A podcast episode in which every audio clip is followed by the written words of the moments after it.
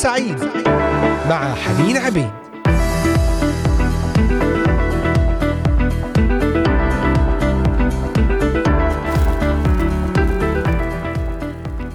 أهلا بكم أحبائي المستمعين مستمعي إذاعة صوت الأمل. أينما كنتم من مختلف بلدان الشرق الأوسط من بلدان أوروبا كندا أمريكا أستراليا أحييكم أجمل وأطيب ترحيب. معكم حنين عبيد على الهواء مباشرة وأصلي أن يكون وقتا مباركا وقتا فيه نلمس حضور الرب ونعمته ومحبته. أحبائي بإمكانكم الاستماع إلينا من خلال قناة اليوتيوب إذاعة صوت الأمل بث مباشر وعبر تطبيقات الهواتف النقالة Voice of Hope Middle East وأيضا عبر موقعنا الرسمي voiceofhope.com وأيضا متابعتنا على منصتي التليجرام والإنستغرام Voice of Hope وصفحة الفيسبوك إذاعة صوت الأمل لكتابة تعليقات ومشاركات وطلبات صلاة. أيضا بإمكانكم الاستماع إلى هذه الحلقة وحلقات أخرى من برامجنا على منصات البودكاست لإذاعة صوت الأمل أنغامي Spotify Deezer Apple و Google Podcast Amazon Music و Castbox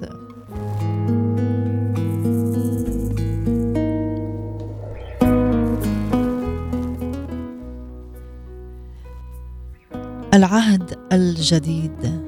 العهد الجديد.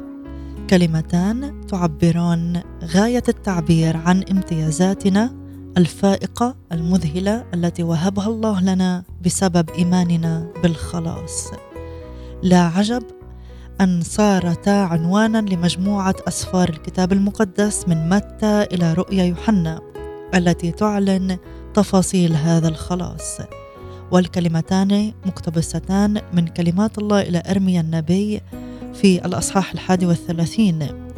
ها أيام تأتي يقول الرب وأقطع مع بيت إسرائيل ومع بيت يهوذا عهدا جديدا. أقطع عهدا جديدا. لكن ألا نقول وتقول لنا هذه الكلمات أن العهد الجديد هو لبني إسرائيل ويهوذا؟ أي لأمة معينة مخصصة. نعم إنه كذلك ولكن هذه الأمة رفضت وصية العهد. الرب يسوع قال في الكتاب المقدس في العهد الجديد إلى خاصته جاء وخاصته لم تقبله. وأما كل الذين قبلوه فأعطاهم سلطانا أن يصيروا أولاد الله. هذه الأمة لم تقبل وسيطها لم تقبل مخلصها رفضته وصلبته. ونحن إذ قبلناه دخلنا في العهد وخاصته لم هذه الخاصة التي لم تقبله صارت هذا الامتياز لنا بأننا نحن دخلنا في هذا العهد الجديد. تحدث بولس وبرنابا إلى اليهود قائلين كان يجب أن تكلموا أنتم اولا بكلمة الله ولكن إذ دفعتموها عنكم وحكمتم أنكم غير مستحقين للحياة الأبدية هو ذا نتوجه إلى الأمم. قال أيضا في مناسبة أخرى الرسول بولس إن قلب هذا الشعب قد غلظ وبآذانهم سمعوا ثقيلا وأعينهم أغمضوها. فليكن معلوما عندكم أن خلاص الله قد أرسل إلى الأمم وهم سيسمعون. تعلق رسالة روميا بعبارة مختصرة قائلة بزلتهم صار الخلاص للأمم. أي أنهم رفضوا الرب يسوع وصلبوه. صار هذا الخلاص للأمم لكن في نهاية الأيام ستتوب الأمة وتقبل الرب وحينئذ تتمتع بالعهد الجديد تماما كما وعدها الله في سفر أرميا. نعم إننا نتمتع الآن ببركات العهد الجديد التي تتمتع بها الأمة قديما. شعب الله كان يتمتع بامتيازات وبركات العهد. لكن تقول عن الرب يسوع إنه وسيط العهد الجديد لأننا إيماننا به هو الذي أدخلنا في هذا العهد العظيم. تقول الرسالة للعبرانيين قد أتيتم إلى وسيط العهد الجديد يسوع وإلى دم رش يتكلم أفضل من هابيل. وأيضا ندعو كأس مائدة الرب التي نشرب منها كأس العهد الجديد. قال يسوع هذه الكأس هي العهد الجديد بدمي. ويطلق على الخدام الذين يكرزون بالرب يسوع أنهم خدام العهد الجديد. إذا الرسول بولس, بولس يكتب في كورنثوس الثانية كفايتنا من الله الذي جعلنا كفاة لأن نكون خدام عهد جديد. إذا هذا العهد الجديد صار لنا بدم يسوع المسيح. الله أبرم عهدا مع شعبه لكن بزلتهم أنهم صلبوا يسوع لم يقبلوا هذا العهد. رفضوه رفضوا المسيح رفضوا صاحب العهد وصلبوه. وهكذا صار العهد لكل الأمم كل الشعوب التي تقبل يسوع مخلصا في حياتها.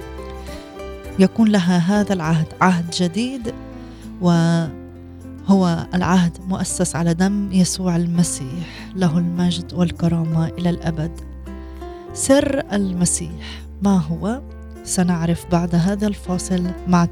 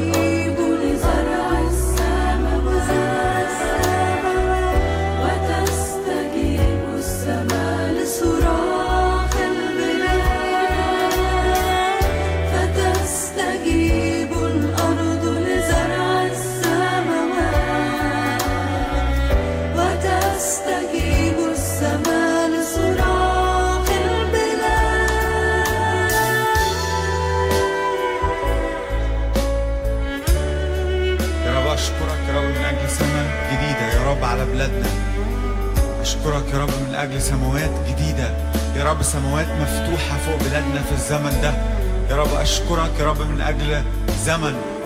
نصلي وما نشعرش ان السماء فوقينا زي النحاس الصلاة بتروح لها وبترد لكن يا رب زمن نرى فيه استجابة سريعة من السماء لصلواتنا ولتضرعاتنا يا رب قدامك يا رب أشكرك يا رب من أجل زمن يا رب فيه تستجيب يا رب السماوات لصلاة شعبك يا رب أشكرك يا رب من أجل زمن يا رب فيه كمان يا رب. إحنا نستجيب للزرع اللي أنت بتزرعه فينا وأرضنا تستجيب يا رب للبذار يا رب اللي أنت بتزرعها يا رب فينا. أشكرك من أجل يا رب زمن يا رب فيه يا رب أرضنا تتملي بالسلام والمحبة يا رب.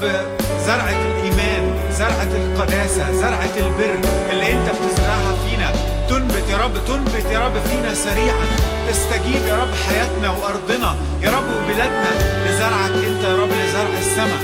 نشكرك يا رب نشكرك نشكرك يا رب. تستجيب الأرض لزرع السماوات. وتستجيب السماوات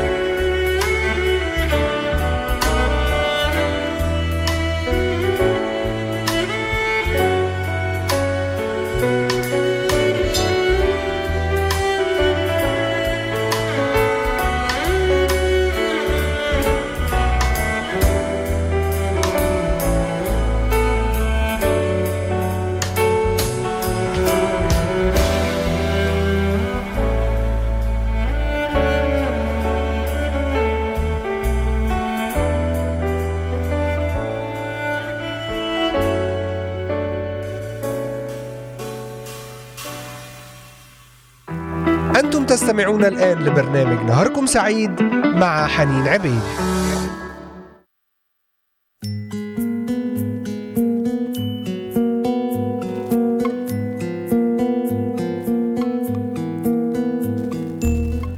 ما أجمل كلمات هذه الترنيمة؟ سماوات جديدة أرضا جديدة لبلادنا لحياتنا لظروفنا. أمور مختلفة أمور جديدة باسم يسوع. ونحن نتكلم اليوم عن عهد جديد عهد مختلف. وقبل الفاصل ذكرنا أن الخدام الذين يكرزون بالرب يسوع خدام العهد الجديد كما أطلق عليهم بولس الرسول في رسالة كورنثوس الثانية كفايتنا من الله الذي جعلنا كفاة لأن نكون خدام عهد جديد. أي أن الله هو الذي أهلنا وهو اللي أعطانا الإمكانيات. لكي نكون خدام عهد جديد. ذكرنا أيضا أن العهد الجديد أطلقت على الكأس التي أعطاها يسوع في العشاء الأخير لتلاميذه. قال هذه الكأس هي العهد الجديد بدمي. وقال في رسالة العبرانيين أتيتم إلى وسيط العهد الجديد يسوع. هو الوسيط لأنه صنع هذه هذا الفداء لنا بدمه على الصليب. نعمة الله الغنية هي التي جعلتنا نحن المؤمنين من مختلف الشعوب. نتمتع الآن ببركات العهد الجديد التي تمتع بها شعب الله. وهذا ما يطلق عليه الروح القدس سر المسيح. فهو سر لماذا؟ لأنه لم يكن معروفا في زمن العهد القديم.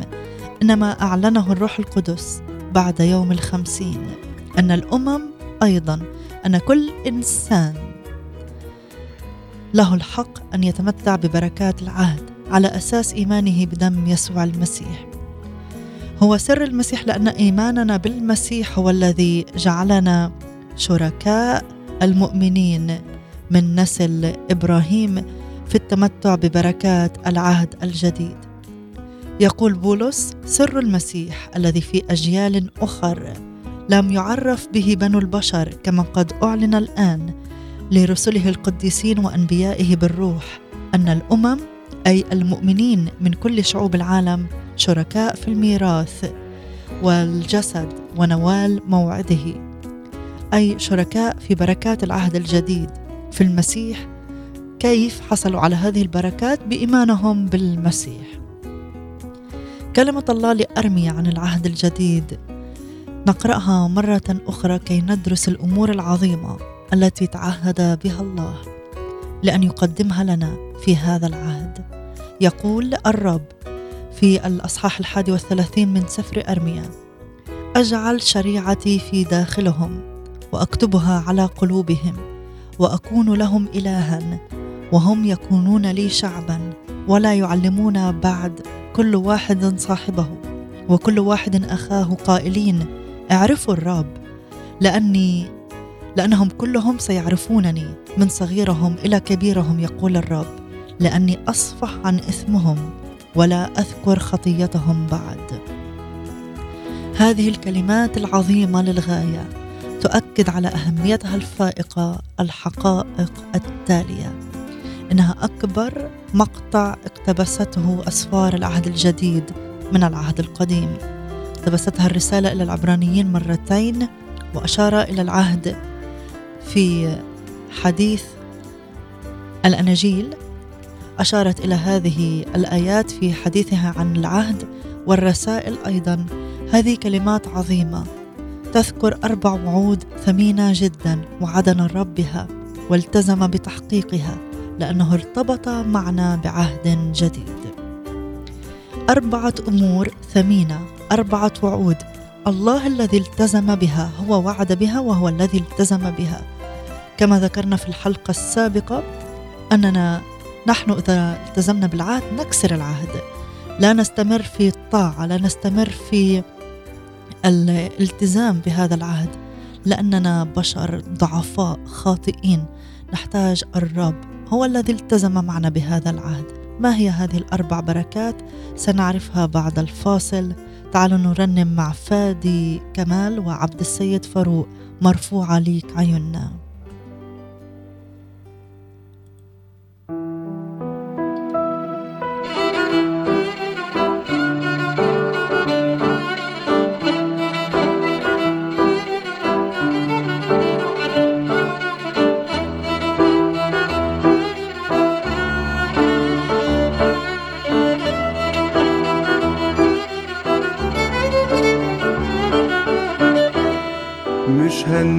هننزل عينينا عن شخصك يا رحوم غير لو ردت تقوم تترائف علينا وتشيل عنا الهموم تمسح دمع العيون مش هننزل عينينا عن شخصك يا رحوم غير لو ردت تقوم وتترائف علينا وتشيل عنا الهموم.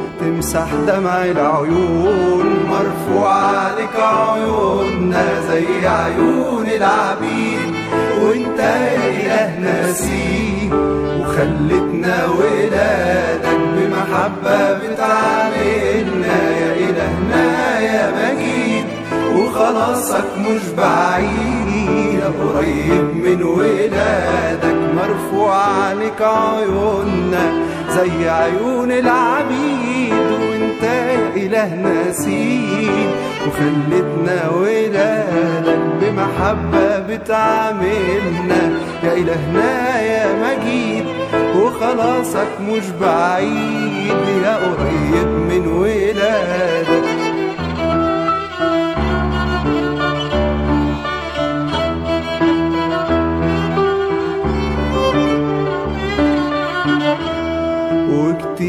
إحنا قاسينا وشبعنا من الهوان لكن آن الأوان.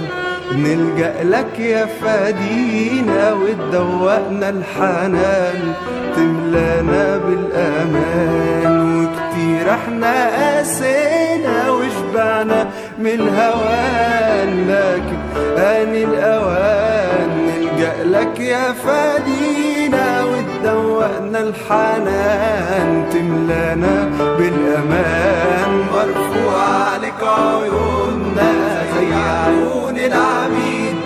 وانت يا إلهنا سيد وخلتنا ولادك بمحبة عاملنا. يا إلهنا يا مجيد وخلاصك مش بعيد. يا قريب من ولادك مرفوع عليك عيوننا زي عيون العبيد وإنت يا إلهنا سيد وخلتنا ولادك بمحبة بتعاملنا يا إلهنا يا مجيد. وخلاصك مش بعيد يا قريب من ولادك.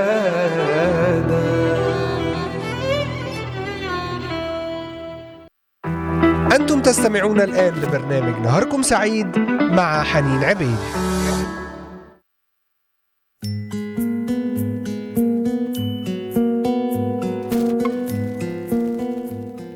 وخلاصك مش بعيد يا قريب من ولادك. الرب اقترب إلينا بواسطة العهد الذي صنعه معنا على الصليب العهد الذي أسس على دمه وعلى عمله الفدائي عهد هو أسسه هو قطعه. وذكرنا قبل الفاصل أننا سنتحدث عن أربعة وعود ثمينة جدا وعدنا بها الرب والتزم بتحقيقها لأنه ارتبط معنا بهذا العهد الجديد. أولا قدرة داخلية جديدة، ثانيا علاقة مباشرة، ثالثا معرفة شخصية، ورابعا لا أعامل كخاطئ. قدرة داخلية جديدة. في عهد سيناء القديم كتب الرب الوصايا العشر على لوحين من الحجر. هذه الوصايا قدمت للإنسان قائمة بما يجب أن يفعل ولا يفعل دون أن تمنحه القوة التي تمكنه من طاعتها. لهذا فشل الإنسان في طاعة الله. أما العهد الجديد فلم يكتب الله الوصايا خارج الإنسان بل تعهد أن يكتبها بداخله كي تكون له قدرة على تنفيذها. وهذا هو تعهده كما ذكرته الرسالة إلى العبرانيين. أجعل نواميسي في أذهانهم وأكتبها على قلوبهم. أنت تتمتع في هذا العهد الجديد. وفي العهد الجديد تمتنع عن السرقة ليس بسبب وجود ناموس يأمرك أن لا تسرق. وتتكلم بالصدق دائما ليس لأنك تخشى ناموسا يقول لك لا تكذب بل بالحري لأنك لا تريد من داخلك أن تسرق أو تكذب. فما كان امرا مسلطا على المؤمن في العهد القديم صار رغبة في المؤمن في العهد الجديد. ما كان الله يريده من المؤمن في العهد القديم وكتبه على الألواح الحجرية صار الآن مكتوبا في ذهن وقلب المؤمن الذي يتمتع ببركات العهد الجديد. آمين آمين. صار بإمكاننا أن نحيا حياة القداسة والمحبة ونسلك بالحق. هذا أمر طبيعي لكل من نال الميلاد الثاني بإيمانه بيسوع المسيح. وذلك بسبب الطبيعة الجديدة المخلوقة بحسب الله والمؤيده بروحه. فنحن لا نعمل هذه الأمور معتمدين على إرادتنا أو متمسكين بعهود قطعناها على أنفسنا. فهذه الطرق تفشل لكن نفرح بالعهد الجديد لأننا صرنا خليقة جديدة والرب كتب وصاياه في أذهاننا وفي قلوبنا. ونعتمد على الروح القدس لنحيا حياة منتصرة على الخطية. وليس معناها أننا لن نخطئ ابدا لكن هذه الطبيعة ترفض الاستمرار بالخطية. تقوم سريعا وتقاوم الخطية وترجع إلى الرب وتطلب منه الغفران. وأن لا تعود إلى الخطية. ثانيا علاقة مباشرة. أكون لهم الها ويكونون لي شعبا. علاقة مباشرة هو إلهي وأنا واحد من شعبه. مزيد عن هذه العلاقة بعد هذه الترنيمة يلي بديت الرحلة معايا واثق فيك إنك هتكمل مع فريق الحياة الأفضل.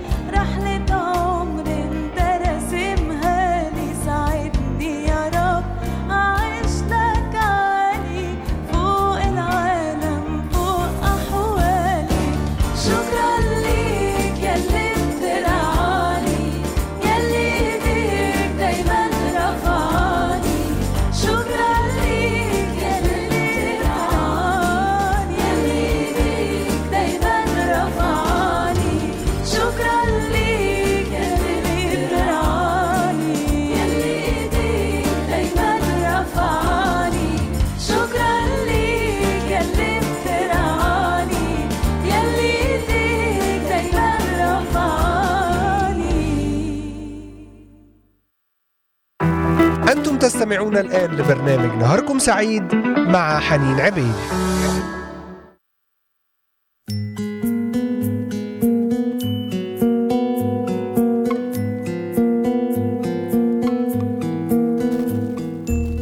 شكرا ليك يلي بترعاني يلي إيديك دايما رفعاني يلي بديت الرحلة معايا. واثق فيك إنك هتكمل. نتحدث عن العهد في أربع نقاط. ذكرنا النقطة الأولى وهي أننا لنا بركات في هذا العهد قدرة داخلية جديدة. الرب وضع ناموسه في قلبي في ذهني ليس خارجا عني لكن في داخلي فأستطيع أن أحيا وأطبق هذا الناموس. ناموس العهد الجديد محبة الرب وصايا الرب بمعونة الروح القدس. وصار لي علاقة مباشرة. كما ذكرنا الآية أكون لهم الها وهم يكونون لي شعبا. وليس بلا مغزى أن يكرر الرب هذه العبارة في أماكن عدة على صفحات الكتاب المقدس. سفر أرميا سفر حسقيال سفر زكريا. فهو تعهد يعني الكثير والكثير. صار قريبا جدا منا. صار قريبا جدا منا. كان المؤمن في العهد القديم يتكلم مع الله من بعيد. ولهذا نسمع أشعياء النبي يقول حقا أنت إله محتجب. وعندما طلب الله من موسى والشيوخ السبعين أن يقتربوا منه قال لهم اسجدوا من بعيد. فلم يكن لنا ولا أي إنسان في العهد القديم أن يقترب إلى الله مباشرة بل كان محتاجا إلى وساطة الذبائح الحيوانية والكهنة. لكن في لحظة موت يسوع على الصليب انشق حجاب الهيكل الذي كان يعبر عن عدم استطاعة الإنسان أن يقترب إلى الله مباشرة بلا وسطاء. انشق الحجاب ليعلن أن العلاقة في العهد الجديد صارت مباشرة بين الله والمؤمن بلا حواجز ولا وساطة. نحن شعبه وهو إلهنا. لا يقدر شيء ما أن يهدم علاقتنا معا لأنها جزء من العهد الذي تأسس على الدم. هللويا هللويا. لا يقدر شيء أن يفصلنا لأن هذه العلاقة تأسست على الدم. صار لنا الثقة بالدخول مباشرة بلا وسيط انشق الحجاب. هللويا لك المجد يا يسوع. مين رايح يفصلني عنك؟ مع فريق الحياة الأفضل. لنعود ونتابع في النقطة الثالثة من هذا العهد.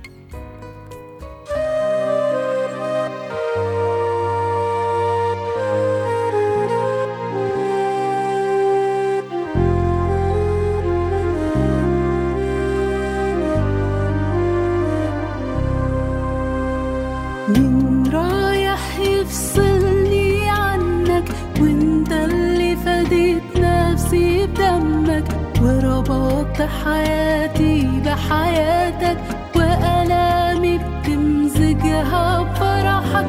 وربطت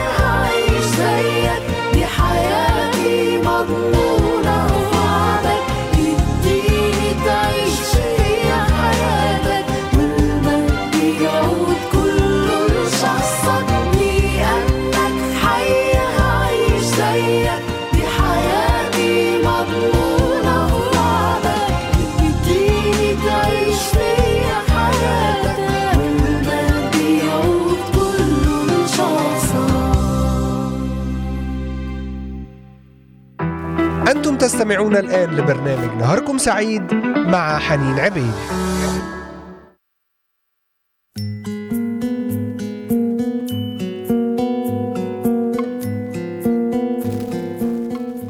اديني تعيش فيا حياتك والمجد يكون كله لشخصك. آمين آمين. إذا أحبائي أربع وعود ثمينة جدا وعدنا الرب بها بالتزامه بالعهد معنا لأنه هو ارتبط بهذا العهد. قدرة داخلية جديدة تكلمنا عنها علاقة مباشرة أكون لهم إلها وهم يكونون لي شعبا. علاقة بدون وسيط بدون أي حاجز أو حجاب يفصلني عن الدخول إلى محضر الله كما كان حجاب الهيكل.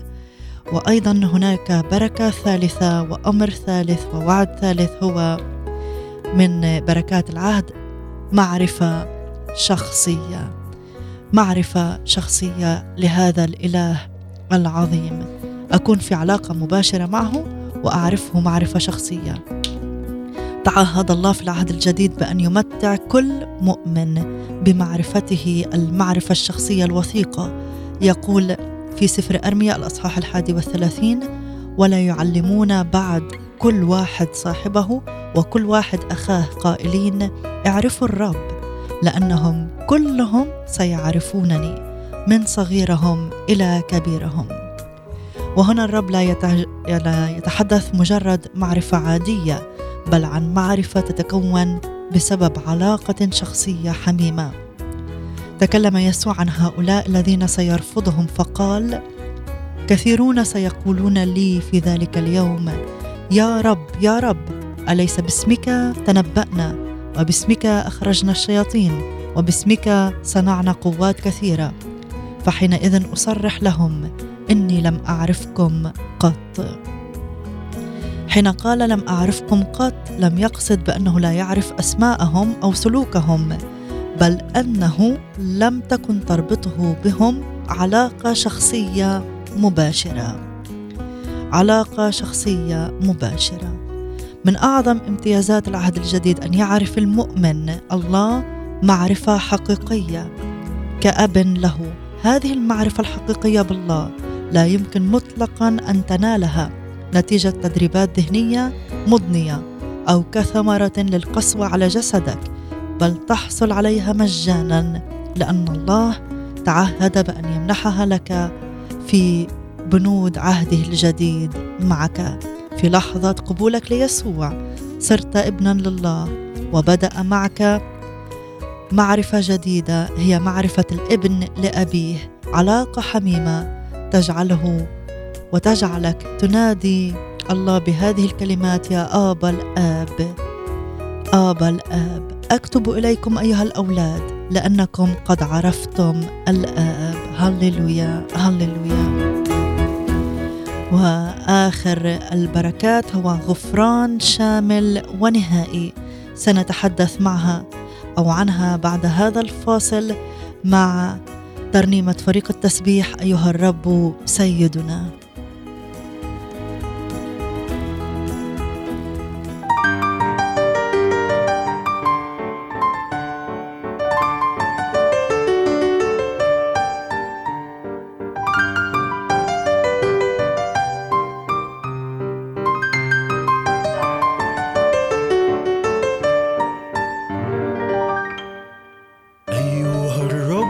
sei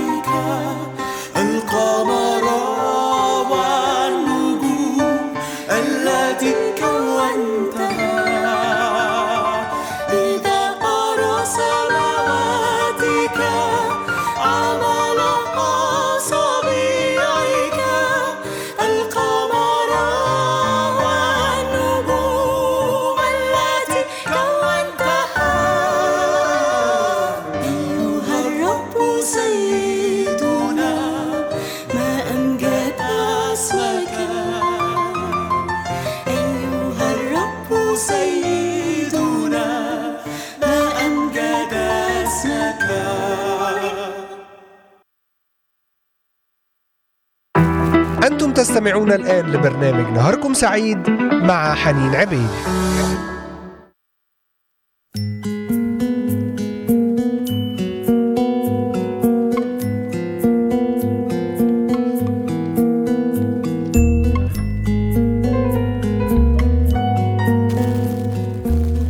أربع وعود عظيمة ثمينة وعدنا بها الرب. والتزم بتحقيقها لأنه ارتبط معنا بعهد جديد. تحدثنا عن قدرة داخلية جديدة علاقة مباشرة معرفة شخصية ونأتي إلى النقطة الأخيرة لا أعامل كخاطئ. لا أعامل كخاطئ بالرغم من خطيتي. كيف هذا؟ سنتحدث عن هذه النقطة لأن لي غفران شامل ونهائي. أصفح عن إثمهم ولا أذكر خطيتهم بعد. ربما لو ترك لك أمر ترتيب ذكر تعهدات الله في عهد الجديد لوضعت هذا التعهد بالغفران في مقدمة التعهدات الثلاثة الأخرى لأن الغفران هو مدخل نوالك لهذه التعهدات. لكن الله أحكم مني ومنك. بلا شك وقد اختار التعهد بغفران خطاياك بعد التعهدات الأخرى. وهو مناسب جدا أن يأتي هذا التعهد في آخر القائمة لأنه عهد يطمئن المؤمن أنه لن يفقد أبدا تعهدات الله الثلاثة الأولى في أي وقت يسقط فيه بالخطية. فالله ابدا لن يعامله كخاطئ مذنب لم يولد من فوق. نعم عزيزي المستمع. احذر الانهيار والسقوط إذا حدث وأخطأت وسقطت في الخطية. لأن هذا التعهد الرابع يطمئنك كل الاطمئنان. الله تعهد لا أذكر خطيتهم فيما بعد.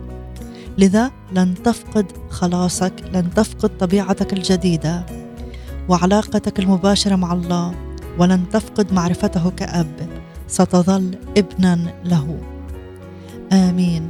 آمين. يا له من امتياز أن الله لا يذكر خطايانا ولم يعد لنا ضمير خطايا كما ذكر في رسالة العبرانيين الأصحاح العاشر لا يكون لهم أيضا ضمير خطايا هم مطهرون مرة على أساس دم يسوع لا يكون لنا ضمير يعذبنا بالإحساس الإحساس المستمر بالذنب ما معنى أن الله لا يتذكر خطايانا؟ هل من الممكن أن ينسى الله شيئا؟ بالطبع لا بالطبع لا المقصود أنه لا يتذكر خطايانا باعتبارها تعديات عليه. تجعلها يحكم علينا بالهلاك الأبدي. لأن هذا العقاب نفذ بالكامل في يسوع المسيح الذي أخذ كل العقاب بدلا منا. الله لا يذكر خطايانا بمعنى أنه لا يذكرها كقاضي كديان باعتبارها تعدي عليه يتطلب معاقبتنا. لكنها يذكرها كأب وكأب لا يتغاضى عن هذه الخطايا لذا يؤدبنا إذا لم نتب عنها. يؤدبنا إذا لم نتب عنها فهو يحبنا ويريدنا أن نتجنب الخطية كي لا نحصد نتائجها المرة. وأيضا لكي يحافظ هو على استخدامه لنا. آمين. انظر إلى العهد. اتجه إلى إلهك. وقل له إني أؤمن بالدم الثمين الذي سفك لأجلي. إني أؤمن بأني مرتبط والرب مرتبط معي بعهد جديد. انظر إلى العهد. انظر إلى العهد. أشكرك يا رب لأنك ستعالج كل ما فعله إبليس معي وستعوضني عنه أضعاف. آمين آمين. الله دبر الخلاص. ذهب يسوع إلى الصليب من أجلك ليسفك دمه كي يدخلك معه في عهد جديد.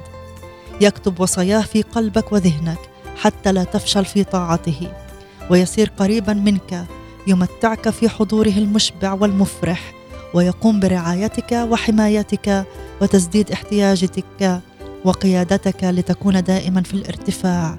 تعرف الرب معرفة شخصية اختبارية كأب لك. ولكي لا يذكر الله خطاياك فلا تفقد في أي وقت بنوتك له. ولكي لا يكون لك ضمير خطايا يعذبك. ما أعظم الحياة حين تقضيها مستندا على العهد. آمين آمين. هذه الكلمات أحبائي أختتم هذه الحلقة وإياكم وأيضا أترككم مع ترنيمة مع الحياة الأفضل من البداية. خلقتني إلى اللقاء في حلقة جديدة بنعمة الرب يسوع. نهاركم سعيد ومبارك.